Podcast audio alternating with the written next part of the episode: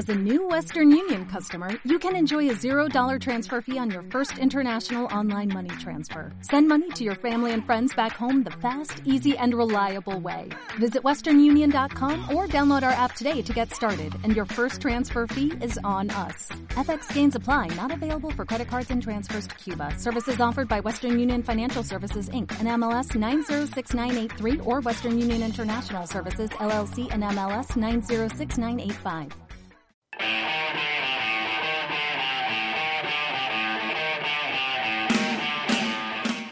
Para ir cerrando el programa de hoy, un tanto especial, no hemos tenido nuestro habitual debate, pero bueno, la situación lo merecía por tener esta pequeña entrevista con Tommy Robredo. Estos últimos cuatro minutos del programa dedicados a nuestro rincón de Vieides. No lo tuviste la pasada semana. ¿Qué nos traes por aquí, Adri? Sí, pues era lo que pensaba traeros la, semana pasada y, no pude hacerlo.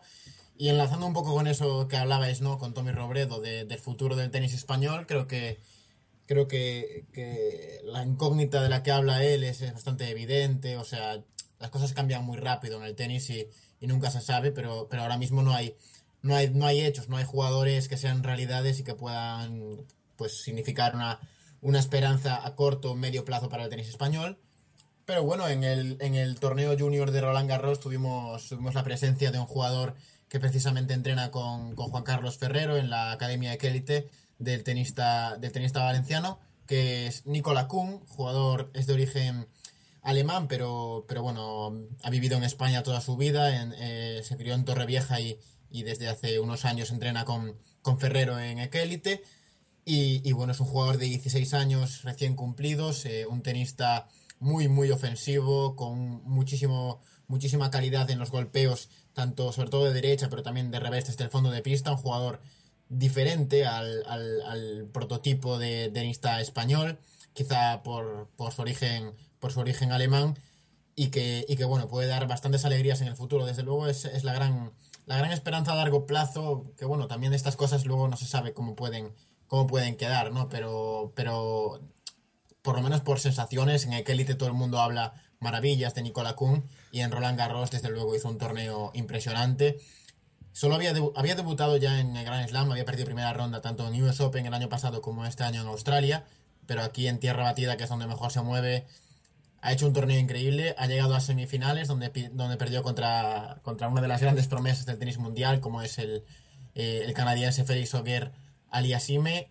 y eliminó por el camino a otras grandes promesas como puede ser el australiano Alex de Minaur que también había a diferencia de, otros tenistas que nos has traído este es mucho más joven y de un futuro más impredecible. Pero le ves maneras para ser quizás un futuro campeón de Grand Slam o al menos top 10 en el futuro es muy difícil planificarlo bueno pero de ahí, de ahí viene tu, tu, tu habilidad para atinar o no. Ya pero es que en estos casos eh, o sea desde luego es un tenista al que se le ven cosas y, detalles que, bueno, que hacen que no sea un tenista más, ¿no? O sea, a lo largo de los últimos años han ido saliendo tenistas españoles que, bueno, pues Javier Martí, que las lesiones no le han favorecido nada, eh, Jaume Munar el año pasado, que al final se ha quedado un poco en tierra de nadie y, bueno, nunca se sabe, ¿no? La, la, expectativa y luego la realidad siempre están separadas por una línea que, que es muy fina y que y que a veces, a veces se mantiene y a veces se rompe y, veremos. O sea, desde luego los pasos que está dando es un tenista muy, muy joven. Es el primer tenista de, del nuevo milenio que traemos aquí a Planeta Tiebreak, al Rincón. Eh, nació en el año 2000 y, bueno, está todavía el 1600 del ranking. Está alrededor del 20 del, del, ranking junior y de momento no ha jugado nada de torneos de, de nivel ATP. Jugó la previa en Barcelona, pero perdió en primera ronda. También había jugado el año pasado la previa de Valencia y tampoco, tampoco consiguió ganar ningún partido.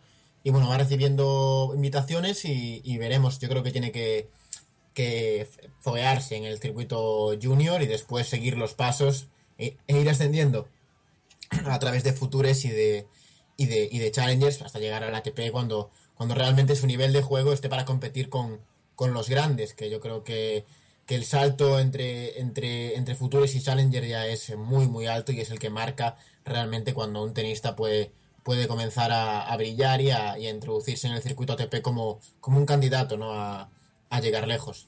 Bueno, veremos cómo le va a Nicola Kuhn en el futuro. Dejamos el programa de hoy. Muchas gracias, Sergi Puy, por estar aquí. A ti, Rubén, muchas gracias. También a Sergi Gordovilla. Nos vemos el lunes que viene. Gracias y hasta el lunes que viene. Y también a Adrián Bieter. Nos escuchamos el próximo lunes. Venga, hasta la semana que viene, Rubén. Así es, hasta el lunes que viene. Adiós.